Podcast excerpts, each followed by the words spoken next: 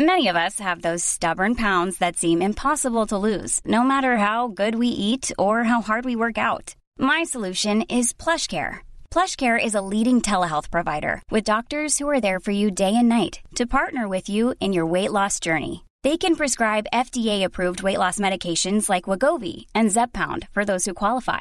Plus, they accept most insurance plans. To get started, visit plushcare.com/weightloss. That's plushcare.com/weightloss. Bienvenue à tous, la belle histoire de France, chapitre par chapitre. Et aujourd'hui, le chapitre 63, De Gaulle, le retour. Dernier chapitre de cette épopée de la belle histoire de France avec Marc Menant, Franck Ferrand qui nous ont accompagnés pendant ces 63 émissions. Et aujourd'hui, nous allons avoir une émission très particulière. Alors bonjour messieurs, ravi. Christine, on va parler petites bises au passage. Des petites bises, je les prends avec plaisir. On parlera de l'OAS contre De Gaulle, du général non aligné de mai 68, de De Gaulle qui s'en va et qui revient. Oui. Qui revient et qui s'en va, plutôt dans ce sens-là. Alors on va commencer avec vous mon cher Franck, puisque la dernière fois, nous avons parlé de cette naissance de la 4ème République, nous avons parlé de la décolonisation, oui. Nous avons parlé de l'indépendance de l'Indochine et très vite, se pose le problème, la question de l'Algérie. Et mais oui, il faut bien comprendre que aussi bien pour l'Angleterre que pour la France, la grande question de l'après-guerre, de toutes ces années d'après-guerre, c'est celle de la décolonisation. N'oubliez pas qu'on avait affaire à de très grands empires coloniaux et on a donné peu à peu l'indépendance à tous ces pays. Pas tous, d'ailleurs, il reste quelques petites poussières d'empire. Mais globalement, c'est la grande affaire de la décolonisation avec... Nous avons vu l'indépendance de l'Indochine et au moment même où on est en train de négocier l'indépendance de l'Indochine, à partir de novembre 1954, de la Toussaint 1954, ce sont les événements en Algérie. La guerre d'Indochine et la guerre d'Algérie sont très différentes. La guerre d'Indochine, c'est une guerre confiée à des militaires professionnels, dans la foulée d'ailleurs des combats de la Seconde Guerre mondiale. En Algérie, c'est différent. En Algérie, c'est le contingent qu'on envoie avec d'ailleurs un certain succès, il faut bien le dire, puisque dans les premiers temps, on voit l'armée française s'imposer face au FLN avec le plan Challe, ce qu'on appelle le plan Challe en 1956-57. L'armée reprend à peu près le contrôle. On peut dire qu'il y a un succès français, de la République française qui veut maintenir l'Algérie française sur un plan militaire. Mais sur un plan politique, en revanche, c'est un désastre, avec des attentats, avec beaucoup de troubles, avec ces Français d'Algérie qui veulent des garanties sur l'avenir de leur territoire, bien entendu. Et on a le 13 mai 1958, cette manifestation monstre dans les rues d'Alger. À Paris, le président de la République cherche un nouveau président du Conseil, ce qu'on appellerait nous un Premier ministre, si vous voulez. Est-ce qu'il va nommer Pleven? Est-ce qu'il va nommer Bidault? Finalement, son choix se porte sur le président du MRP, Pierre Pflimlin, qui ne va pas régner, si je puis dire, pendant bien longtemps, Pierre Pflimlin. Et d'ailleurs, la première chose qu'il fait, c'est de donner les pleins pouvoirs à Alger, à une sorte de proconsul qu'est le général Salan. Et le général Salan, au balcon du gouvernement général, fait acclamer le général de Gaulle. Voilà le nom qu'il faut prononcer, parce que aussi bien à Alger qu'à Paris, les milieux gaullistes sont en effervescence. Ils activent le trouble et ils laissent entendre que, devant le caractère insoluble de la situation, le seul qui pourrait sauver la France, ce serait le général de Gaulle. Et d'ailleurs, De Gaulle se déclare prêt à assumer les pouvoirs de la République. Et il va y avoir le 15 mai, cette conférence de presse, ou 16 mai, cette conférence de presse au Palais d'Orsay, vous savez, où le général de Gaulle est là pour rassurer les Français sur ses intentions. Est-ce qu'il va devenir un dictateur, voyez ? D'ailleurs, c'est mon ancien professeur Maurice Duverger qui lui pose la question, qui lui dit « Mais mon général, est-ce que vous protégerez les libertés publiques fondamentales ?» Et il dit « Mais pourquoi voulez-vous que j'attente aux libertés publiques fondamentales. Y ai-je attenté jamais. Lorsqu'elles étaient menacées, dit-il, je les ai rétablies. Pourquoi voulez-vous qu'à 67 ans, je commence une carrière de dictateur ? Tout le monde fait des gorges chaudes sur ces bonnes phrases. Et pendant quelques jours encore, on va négocier. Il y a des tractations en sous-main. Finalement, le président de la République, c'est René Coty, appelle celui qu'il considère comme le premier des Français, dit-il. Il appelle le général de Gaulle à Matignon. Parce que ce qu'il ne faut pas oublier, c'est que en 1958, quand il revient au pouvoir, le général de Gaulle est président du Conseil de la 4e République, hein, jusqu'en janvier 1959. Ne pas confondre président du Conseil et président de la République. C'est ça, voilà, hein, il est Premier ministre, si vous voulez. Président du Conseil de la 4e République, avec un comité constitutionnel, évidemment, on va travailler à une nouvelle constitution, beaucoup plus monarchique d'une certaine manière, beaucoup moins... C'est intéressant parce que c'est le 1er décembre 1958 qu'il est élu, et c'est le premier président élu. Président élu de la 5e République, avec des institutions qui ont été approuvées à une immense majorité de référendums. C'est Michel Debré qui a écrit cette constitution en grande partie, si je puis dire, et qui en a été... Alors ça, moi j'ai eu la chance d'entendre Michel Debré nous raconter comment il a conçu la constitution de la 5e République, c'était passionnant. Michou la colère, comme on l'appelait, il avait un journal, un organe de presse qui s'appelait le Courrier de la colère, et il était toujours en colère, Michel Debré. Il sera le premier ministre de la 5e République, on change le titre, ce n'est plus président du Conseil maintenant, c'est Premier ministre, parce que le président, il n'y en a qu'un, ce sera le général de Gaulle, bien sûr, qui pendant ce temps, même quand il est encore président du Conseil, doit régler la question algérienne. On le voit le 4 juin, au balcon du gouvernement général, il y a cette célèbre sortie, vous savez, cette phrase où il dit « Je vous ai compris ». Mais qu'est-ce qu'il a compris ?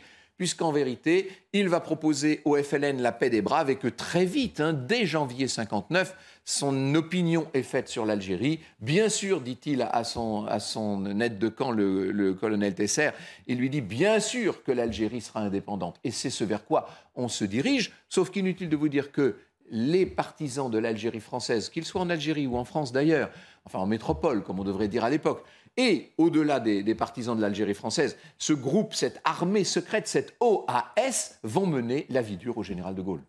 L'OAS contre de Gaulle.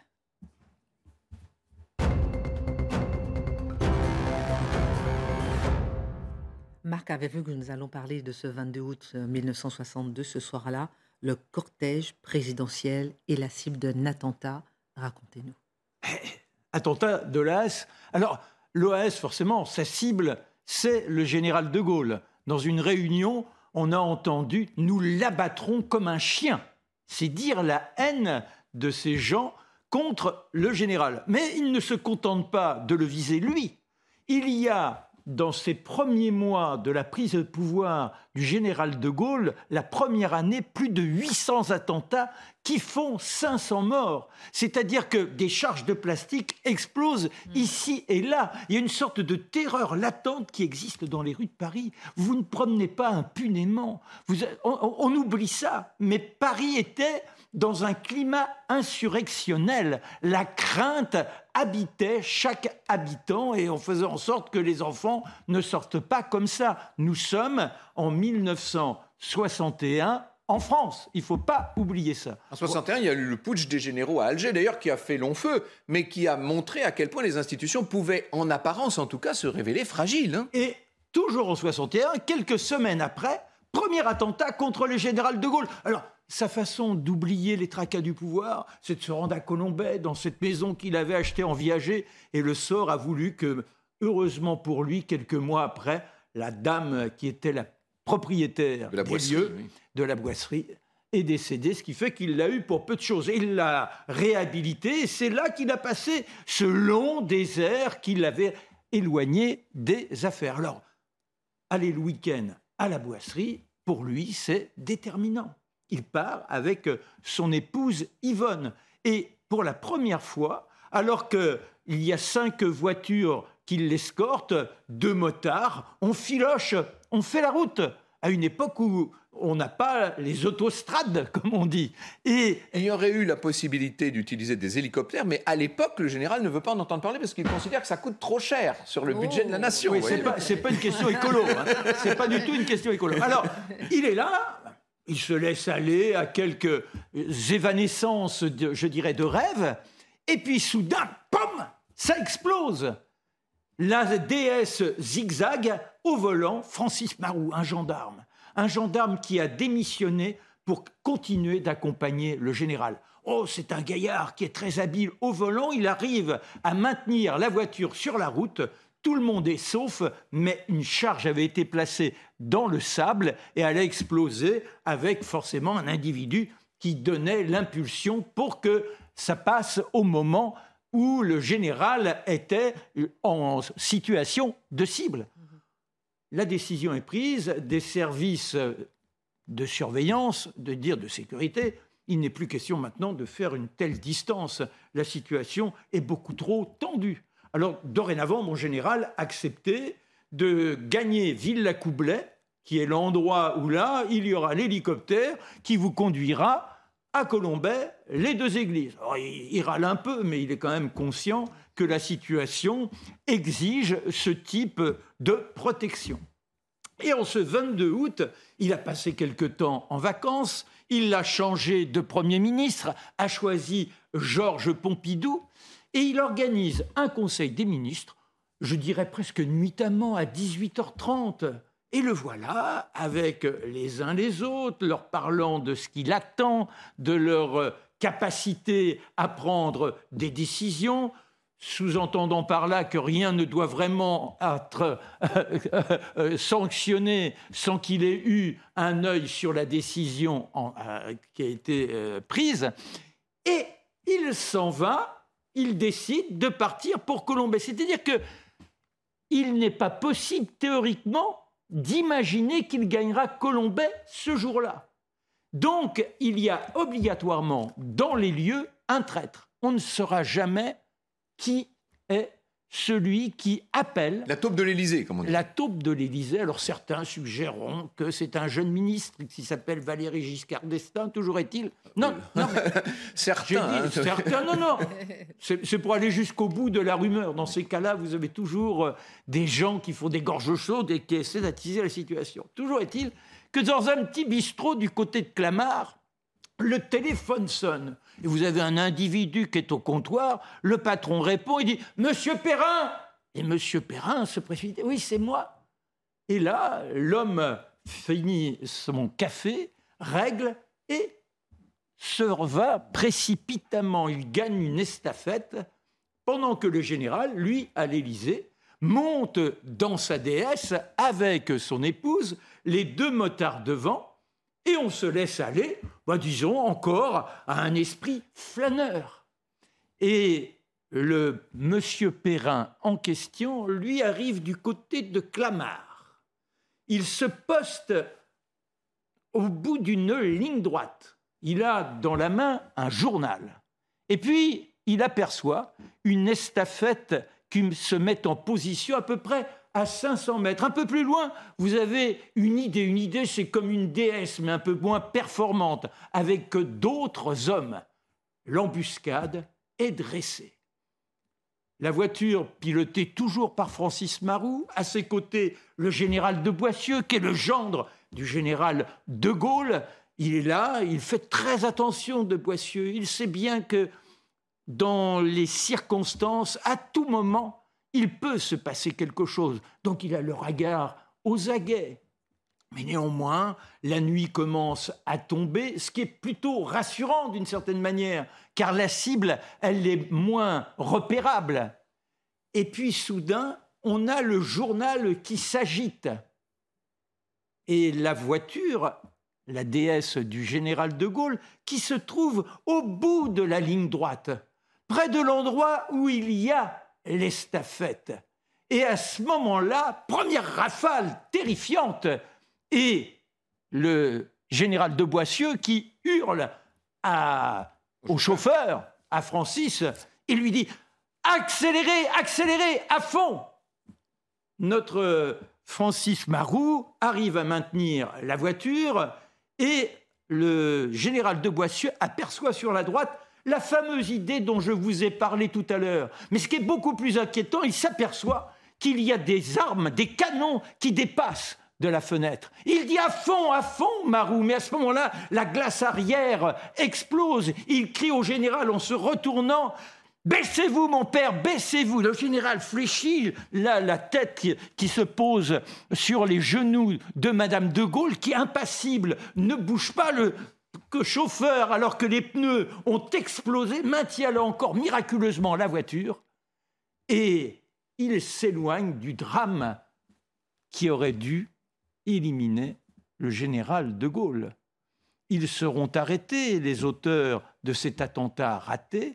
Le général arrive à Villacoublay et le chauffeur va ouvrir le coffre de la voiture et Madame de Gaulle est toute contente parce que les poulets qu'elle y avait placés pour les futurs moments de repas d'intimité sont encore vivants. Et elle dit « Comment sont les poulets ?» Et les deux gendarmes qui étaient là ont cru qu'elle parlait d'eux. Et elle dit « Nous allons bien, madame. »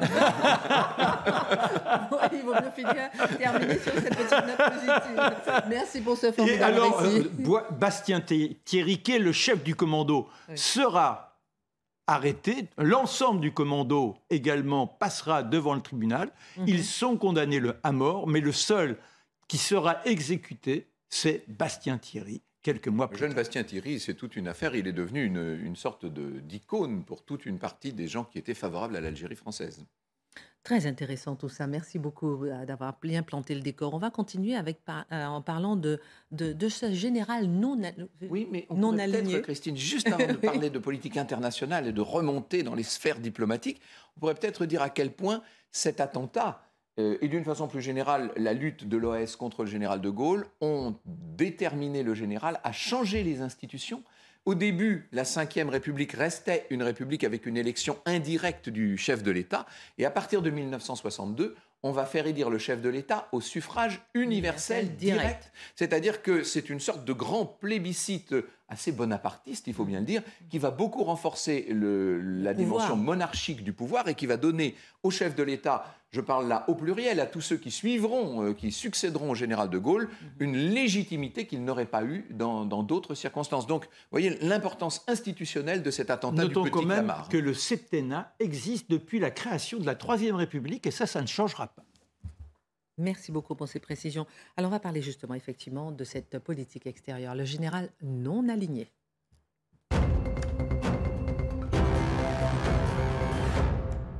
Franck, qu'est-ce qu'on appelle la politique de non-alignement et est-ce que la France, elle était grande, on va dire, sous le général de Gaulle? La France n'était pas la seule à être non-alignée à l'époque. On pourrait par exemple parler des tentatives, du reste tout à fait avortées, du maréchal Tito en Yougoslavie. On pourrait parler d'un certain nombre de pays, l'Inde de Nehru par exemple, qui ne voulait pas s'aligner.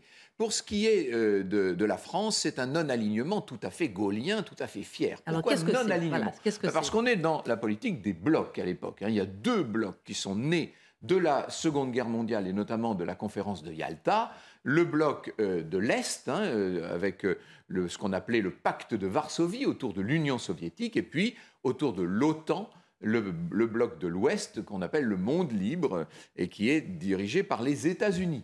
Donc, États-Unis d'un côté, Union soviétique de l'autre, deux superpuissances qui vont dans une course aux armements, une course à la bombe atomique, une course à la conquête spatiale. Bref, ce sont deux puissances telles que le monde n'en avait jamais connues jusqu'alors, il faut bien le dire. Et normalement, tous les pays choisissent leur camp. Soit on est protégé par les Américains et par le parapluie atomique américain, soit on est protégé par les Russes et par le parapluie atomique soviétique. Et en l'occurrence, la France réfute les deux. Alors, soyons clairs, le général de Gaulle est allié des Américains, même s'il a mis, vous savez, fin aux bases américaines sur le territoire français. En 1966, les Américains sont rentrés chez eux quand même. Mais il reste un allié des États-Unis. La France est bien dans le camp de l'Ouest, incontestablement. C'est un pays capitaliste, libéral, occidental, de l'Ouest, pro-américain. Mais le général de Gaulle n'obéit pas à Washington. Il veut se trouver en quelque sorte à mi-chemin entre Washington et Moscou. Il ne faut pas oublier que sa grande... C'est intéressant cette petite voix de la France. Eh oui, et sa grande politique, lui, c'est d'abord de se réconcilier avec l'Allemagne, ce qui n'est pas peu dire. 20 ans après la guerre. Et voilà, les générations qui sont là à l'époque, elles ont connu la Seconde Guerre mondiale et l'occupation allemande. Donc, dès que ça parle allemand, ça ne fait pas plaisir à l'époque. Bon, mais le général de Gaulle, avec le traité de l'Élysée en 1963, va recréer un rapprochement avec l'Allemagne. C'est un couple franco-allemand qui, à l'époque, est à forte dominante française. Ça a beaucoup changé depuis, mais ça, c'est un autre sujet. Et puis, le général de Gaulle va être favorable à une certaine union des pays d'Europe. La communauté, on appelait ça le marché commun à l'époque, mais c'est un marché commun, une Europe des nations.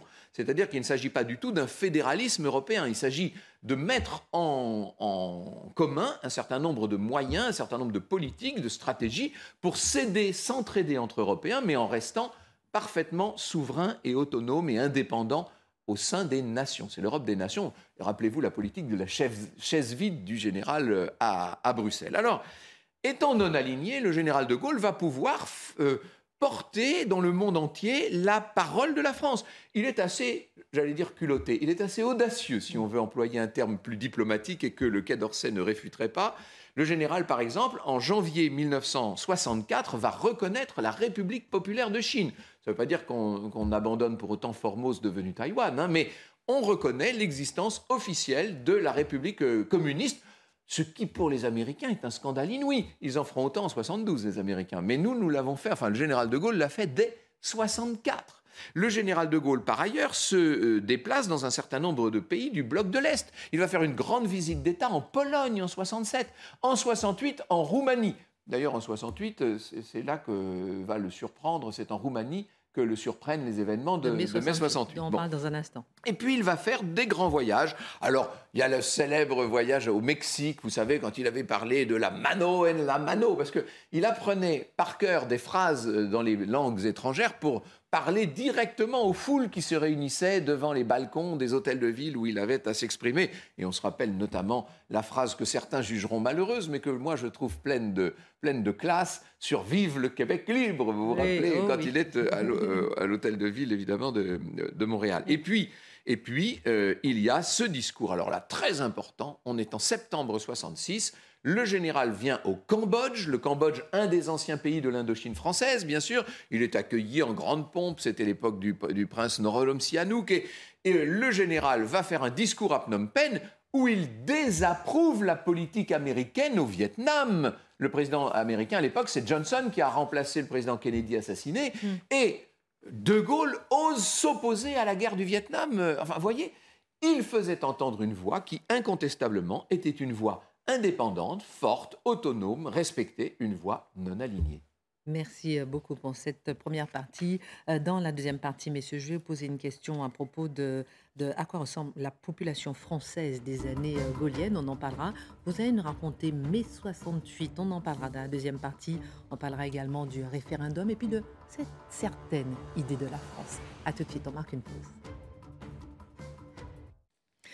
Deuxième partie de cette émission, chapitre par chapitre, la belle histoire de France aujourd'hui, chapitre 63, De Gaulle le retour, une belle épopée que nous vivons ensemble avec Marc Menant et Franck Ferrand. Dans cette deuxième partie, on verra mai 68, on verra le référendum, on verra la fin du général de Gaulle et on verra effectivement cette certaine idée de la France. Alors, messieurs, dans cette deuxième partie, première question, à quoi ressemble la population française des années gaulliennes ? Et ensuite, on va arriver bientôt à mai 68. Alors, cher Marc. Je dirais qu'il y a plusieurs tendances, une sorte de foisonnement social. D'un côté, on a l'élan du progrès, le crédit qui est devenu presque une banalité. Les familles sont sorties du système de l'économie où on est là, on prend précautionnement. Pardon. Oui, parce qu'on avait parlé de ça la dernière fois, de cette société de la consommation. Oui, mais alors on plaçait les billets, on les cachait, puis une fois qu'on avait son petit tas, on allait acheter. Là, non, ça y est, on accepte l'idée du crédit. Ça permet quoi ? D'avoir la radio, les premières télévisions, ça se développe, la machine à laver, tous ces éléments qui rendent le quotidien pour la ménagère beaucoup plus agréable. Mais dans la légende des 30 glorieuses, on a l'impression que c'est l'abondance. N'oublions pas qu'il y a des souffrances. Les souffrances, c'est par exemple les mines. Les mineurs qui se sont donnés énormément à la libération parce qu'on avait besoin d'énergie. On leur a demandé de fournir un surtravail. Et là, eh bien, non seulement ils n'ont pas bénéficié de l'élan qui a été le leur, on n'a pas augmenté les salaires, mais en plus, maintenant, on commence à fermer les mines. La métallurgie est en crise également. C'est-à-dire que des débrayages se font. Ça fait tellement écho à aujourd'hui, c'est incroyable. Ah mais non, mais c'est-à-dire que ce n'est pas du tout la sérénité. Et puis, il y a une sorte de poids moral. Ça, on a du mal à l'imaginer, mais ça aboutira à 68 que l'on évoquera avec Franck. C'est-à-dire que, par exemple, la chanson, les jolies colonies de vacances, interdites sur les ondes officielles, que ce soit Radio France, France Inter, ou la télévision. Pas parce qu'on trouve que c'est scandaleux que c'est inadmissible, que ce n'est pas une bonne image morale. Donc la censure, elle est de façon sourde comme ça. Et toute la grande question de la pilule contraceptive, qui a été le grand débat de ces années gaulliennes. Vous voyez qu'il y a des, comment on pourrait dire, il y a des mouvements de fond, des lames de fond dans la société qui sont en train de travailler le corps social et qui, évidemment, ne sont pas forcément prises en compte par les institutions politiques et notamment par le général et ses ministres qui ont encore une vision extrêmement classique des choses et de la société. Et à la radio, à la télévision, il y a une parole unique aussi. C'est-à-dire que vous ne vous exprimez pas comme ça. Il y a d'ailleurs le ministère de l'Information. Mm-hmm. Alors, si vous avez un mot qui offusque le général ou qui pourrait prêter à contestation de la politique qu'il nous mène, hop, Virer. Le coup de téléphone, c'est la sentence, vous voyez. Ce sont des choses comme ça, on auréole toujours le passé. Ce qui est intéressant, c'est que c'est vrai qu'il y a ce ministère de l'Information, dont le plus célèbre titulaire a été Alain Perfit, bien sûr, mais ce ministère de l'Information chapeaute complètement le célèbre journal 20h de Léon Zitrone à l'époque, bien sûr, et puis d'une façon plus générale l'information dans le pays. Mais il ne faut pas oublier qu'il y a néanmoins une liberté de ton, une diversité de paroles, une pluralité extraordinaire, alors qu'aujourd'hui, il n'y a plus de ministère de l'Information, mais en gros, à part sur certaines chaînes, chère Christine, tout le monde dit à peu près la même chose. Il y a une chose très importante aussi. Sur les radios, pour aller dans le sens, il y a 2 radios périphériques qui se sont constituées. C'est RTL, qui est encore Radio Luxembourg au début du septennat du général, et Europe numéro 1, qui, il est vrai, bouscule littéralement la discipline que l'on avait, l'autodiscipline journalistique. Radio barricade, dira le général de Gaulle à propos d'Europe 1, qu'on appelait encore à l'époque, effectivement, Europe numéro 1. Oui, un détail, mais puis après, il faut qu'on avance, mais très important, la réforme du nouveau franc. Le général de Gaulle, d'abord, a réglé la question des emprunts, et notamment du plan Marshall. Il a envoyé le ministre Giscard d'Estaing, justement, rembourser les Américains, si je puis dire. On a fait le dernier chèque. Ça a été très important aux yeux de Gaulle pour son indépendance. Et puis, d'autre part, ce nouveau franc, le plan REF, des emprunts nouveaux qui vont soutenir l'activité et favoriser ce qui, à l'époque, est une époque triomphale de l'industrie. Ne l'oublions pas. Le secteur secondaire, à l'époque, est triomphant. Donc on comprend bien qu'on est dans une période, vous le disiez, à la fois où on a le crédit, la consommation, en même temps on est dans une société où on se sent corseté. À la fois corseté et il y a ces petites éruptions qui annoncent la grande éruption. Ah, la grande éruption. Mai 68, on y vient. Vous aurez des choses à dire, mais c'est la récit de Franck. Allez, mai 68.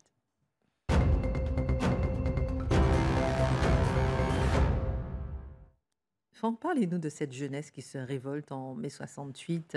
Elle commence à sauter sur place, si je puis dire, cette jeunesse. C'est la jeunesse de la bourgeoisie, il faut préciser. Ce n'est pas toute la jeunesse française, ce sont plutôt les classes favorisées qui en ont assez, justement, de tout ça.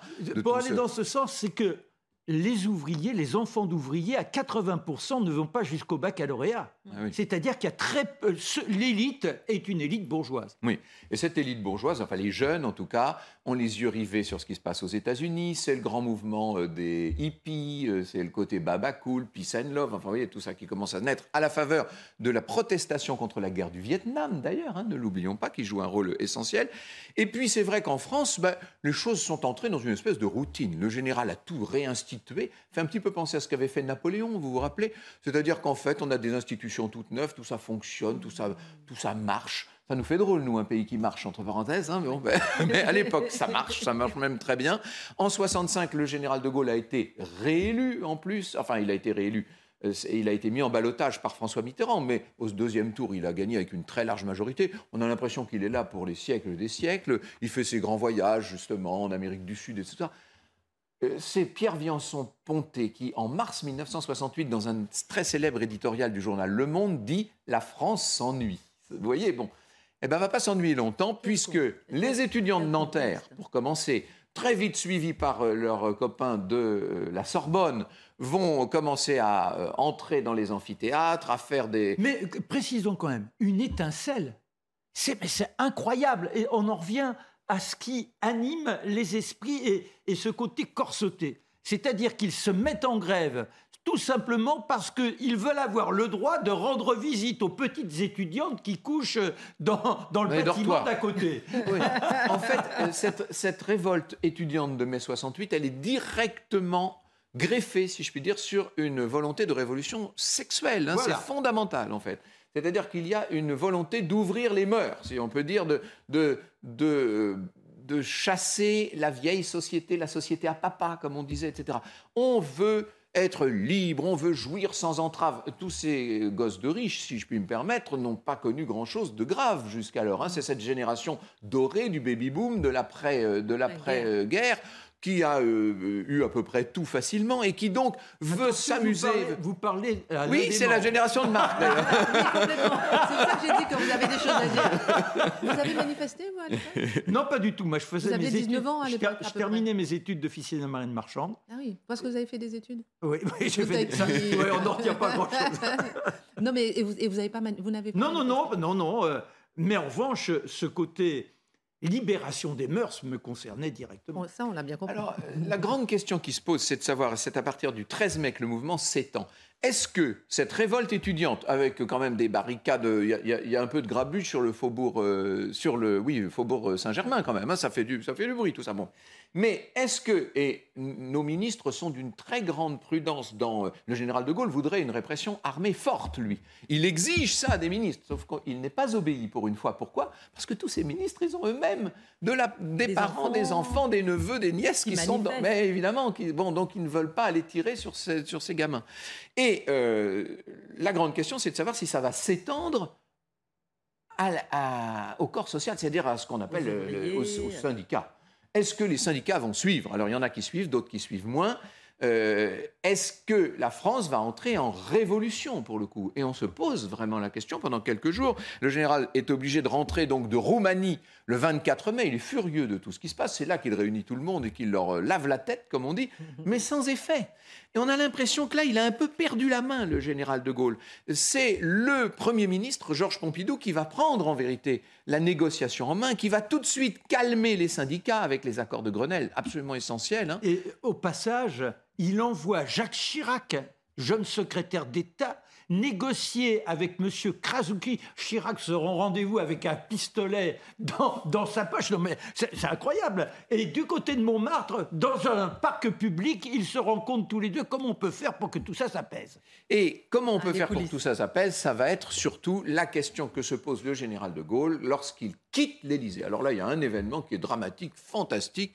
C'est le moment un peu étonnant de mai 68 sur un plan politique. C'est que le 29 mai, personne, mais quand je dis personne, même dans le cabinet présidentiel à l'Élysée, personne ne sait où est le général de Gaulle. Il est parti avec une garde rapprochée, vraiment.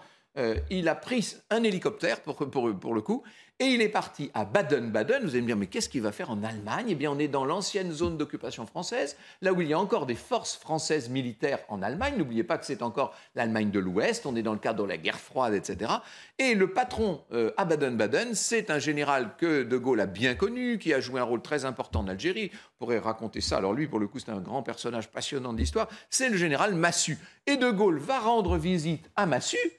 Qu'est-ce qu'ils se sont dit ? Le général Massu a écrit un livre sur Baden en 68 et il a raconté ce que lui aurait dit le général, il a raconté tout dans le détail.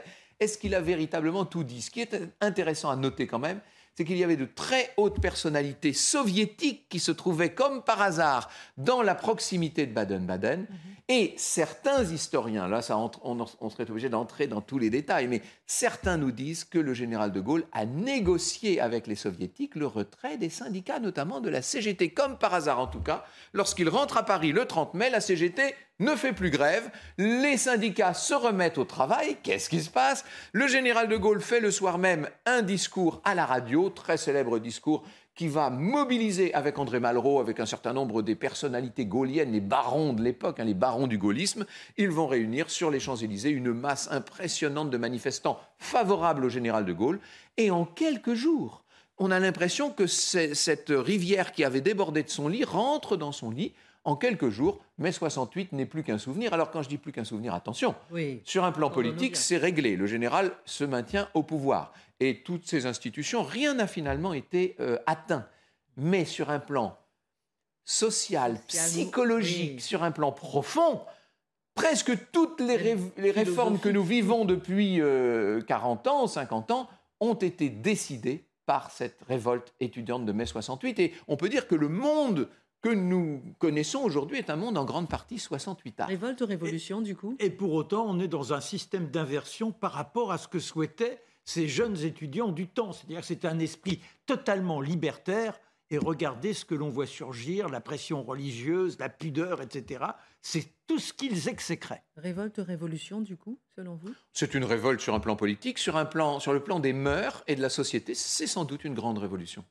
De Gaulle s'en va.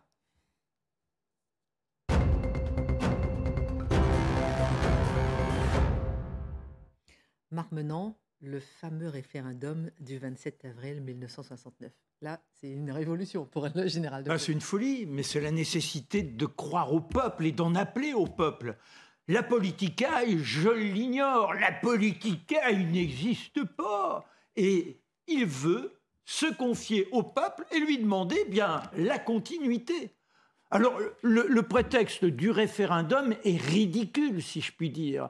Il n'y a aucune raison de poser la question telle qu'il la pose. Oui, deux grandes questions. Voilà, hein. deux grandes questions, oui, qui sont d'ailleurs tellement confuses qu'on a du mal à savoir. Non, mais enfin, c'est très intéressant quand même, parce, oui, que d'un côté, c'est la régionalisation, et pour le général de Gaulle, la régionalisation, c'est important, c'est l'instauration d'une dose de girondisme dans le jacobinisme français, puis d'autre part, la participation, ça c'était son grand sujet, hein, il en a parlé toute sa vie, il était pour qu'une partie des profits des entreprises soit distribuée aux ouvriers. C'était ça l'histoire. C'est vrai, mais la façon dont c'est présenté, vous ne savez pas si vous pouvez voter oui ou non. Bah, parce que a priori, tout le monde devrait être, oui, d'accord. Oui, hein, oui, mais sauf que de toute façon, il y a le rejet, il y a une sorte d'usure, on n'en veut pas, et c'est plus que l'effondrement. 52-49.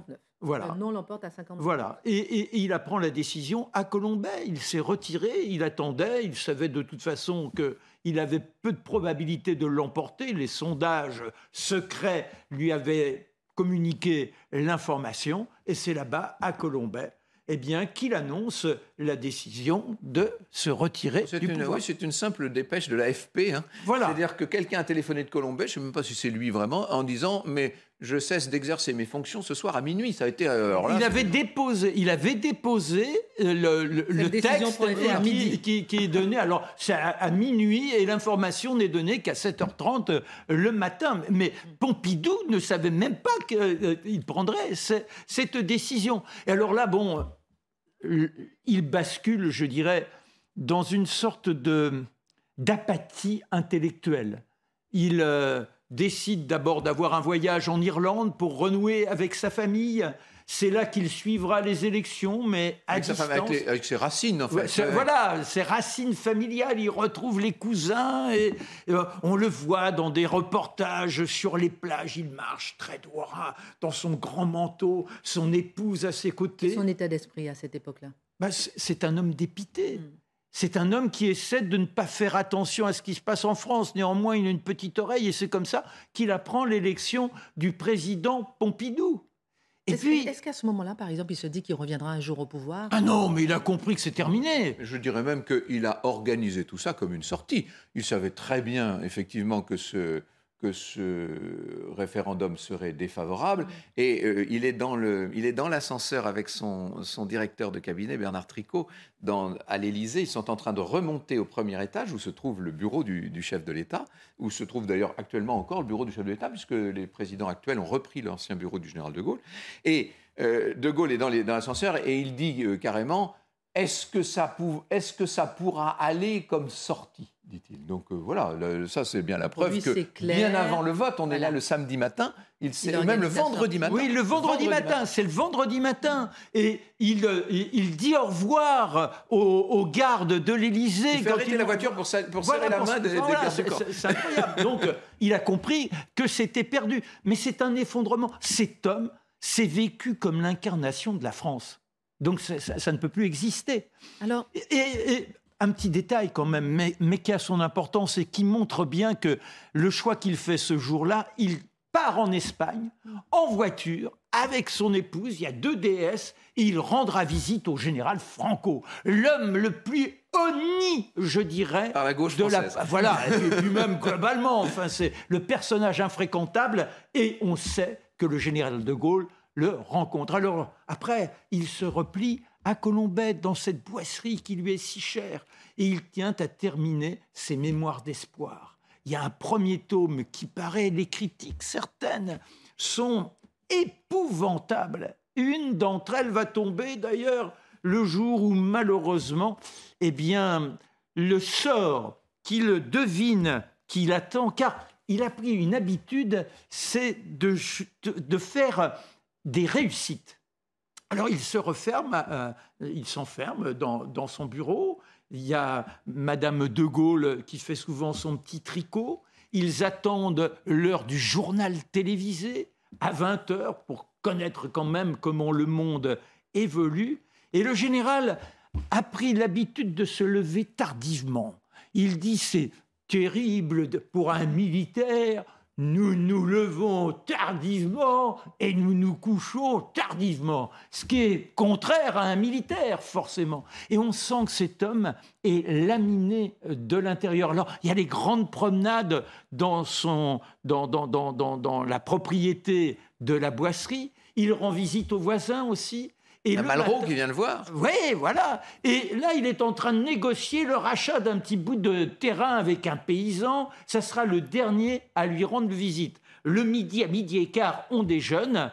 Et il n'est pas question qu'il y ait une minute de retard. C'est plutôt frugal. Hein. Il n'y a pas grand-chose à déjeuner. Pourtant, il grossit de plus en plus. Et le soir, donc, il fait sa réussite qui apparemment ne présente pas une bonne tournure. Et puis, soudain, il dit à son épouse « J'ai mal au dos » et il s'effondre. Le général de Gaulle vient de mourir. Aussitôt, Francis Marroux, son chauffeur, se précipite. Il comprend qu'il n'y a plus rien à faire. Néanmoins, on appelle le médecin, on appelle le prêtre qui avait ses habitudes à la Boisserie. Francis Marroux monte à l'étage chercher un matelas, on change le général, on l'habille dans sa tenue de militaire, on place un chapelet dans sa main, à côté il y aura les cierges, et c'est ainsi que ceux qui sont les rares intimes à venir lui rendre un dernier hommage le verront, attendant ensuite cet enterrement qu'ils souhaitent les plus simples possibles. Le monde entier aura rendez-vous à Notre-Dame, dans la cathédrale, et lui sera enterré avec forcément une foule énorme, mais à Colombey, loin des personnages officiels. Merci beaucoup. Messieurs, comment caractériser la France du général de Gaulle ? Pourquoi est-ce qu'on dit une certaine idée de la France ? Mais parce que c'est l'incipit, comme on dit, ce sont les premiers mots de ses mémoires de guerre, non pas de ses mémoires d'espoir, les mémoires de guerre qu'il avait fait paraître au milieu des années 1950 et où il disait « Toute ma vie, je me suis faite une certaine idée de la France, le sentiment me l'a dicté aussi bien de la raison. Ce qu'il y a en moi d'affectif, imagine toujours la France ». Telle la Madone des Contes, telle la Princesse des Contes ou la Madone aux fresques des murs, vouée à une destinée. Et alors là, il dit bien à une destinée. Non mais, à une destinée singulière, une destinée des succès accomplis ou des défaites achevées. Eh bien, nous qui venons de parcourir pendant toutes ces émissions cette France, on va dire, de la Gaule à De Gaulle, puisque c'est comme ça qu'on l'avait intitulé. Nous avons vu à quel point, effectivement, ce pays a connu les montagnes russes. Ce n'est pas un pays tranquille. La France, ce n'est pas la Suisse. C'est assez étonnant. Il y a des moments de gloire extraordinaire, de succès, de liesse populaire et des moments de désespoir, d'effondrement et de ravin. La France roule dans le ravin, elle en remonte constamment un peu à la manière du rocher de Sisyphe. Et c'est vrai, je crois que le général de Gaulle a raison en disant que cette certaine idée de la France, c'est que la France ne peut être la France que dans la grandeur, à méditer pour les gouvernants d'aujourd'hui peut-être. Marc, oui. Qu'est-ce que vous pourriez dire comme dernier mot peut-être pour... sur cette épopée que nous avons vécue de la Gaulle. D'abord, je pense que... Je peux terminer ma question. Ah, pardon. Oui, excusez-moi. De la Gaulle à De Gaulle. Non, mais c'est important de rappeler justement qu'on a voulu faire cette émission avec ce titre, De la Gaulle à De Gaulle. Oui, mais il reste un esprit gaulois. J'ai vraiment l'impression, chez nous, c'est extrêmement subtil, mais nous sommes un peuple qui a une âme, et cette âme, elle se trouve chez ces gens qui n'ont pas bonne réputation, on les prend pour des illettrés, alors qu'ils avaient une civilisation orale mais extrêmement avancée. et un esprit libertaire que l'on retrouve. Esprit libertaire qui se conclut avec la Révolution, la République, et je dirais que c'est au moment de la République, pour moi, que le peuple français prend conscience qu'il existe en tant que tel. Je parle de la masse. Merci. Avant, on était des hommes de région, et là, on devient un peuple qui se bat contre les ennemis, c'est-à-dire les étrangers qui veulent contrecarrer la Révolution. Mémoire d'espoir, le livre de Marc Menant qu'on a vu tout à l'heure, Pierre Abramovici, Le putsch des généraux. Pour passionnant ouvrage, oui. Passionnant ouvrage. Et on va terminer avec la fiche de révision. À la faveur de la crise algérienne, De Gaulle revient au pouvoir, mais sa politique de conciliation. La politique de conciliation, lui vaut l'hostilité de l'OAS et des partisans de l'Algérie française.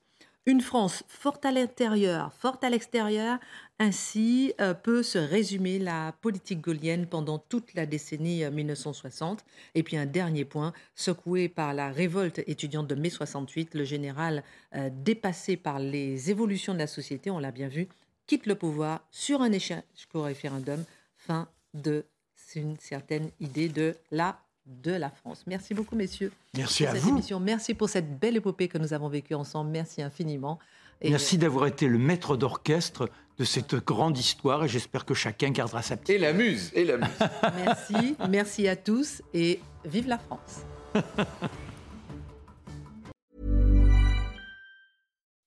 When you make decisions for your company, you look for the no-brainers. If you have a lot of mailing to do, Stamps.com is the ultimate no-brainer. Use the Stamps.com mobile app to mail everything you need to keep your business running with up to 89% off USPS and UPS. Make the same no-brainer decision as over 1 million other businesses with Stamps.com. Use code PROGRAM for a special offer. That's Stamps.com, code PROGRAM.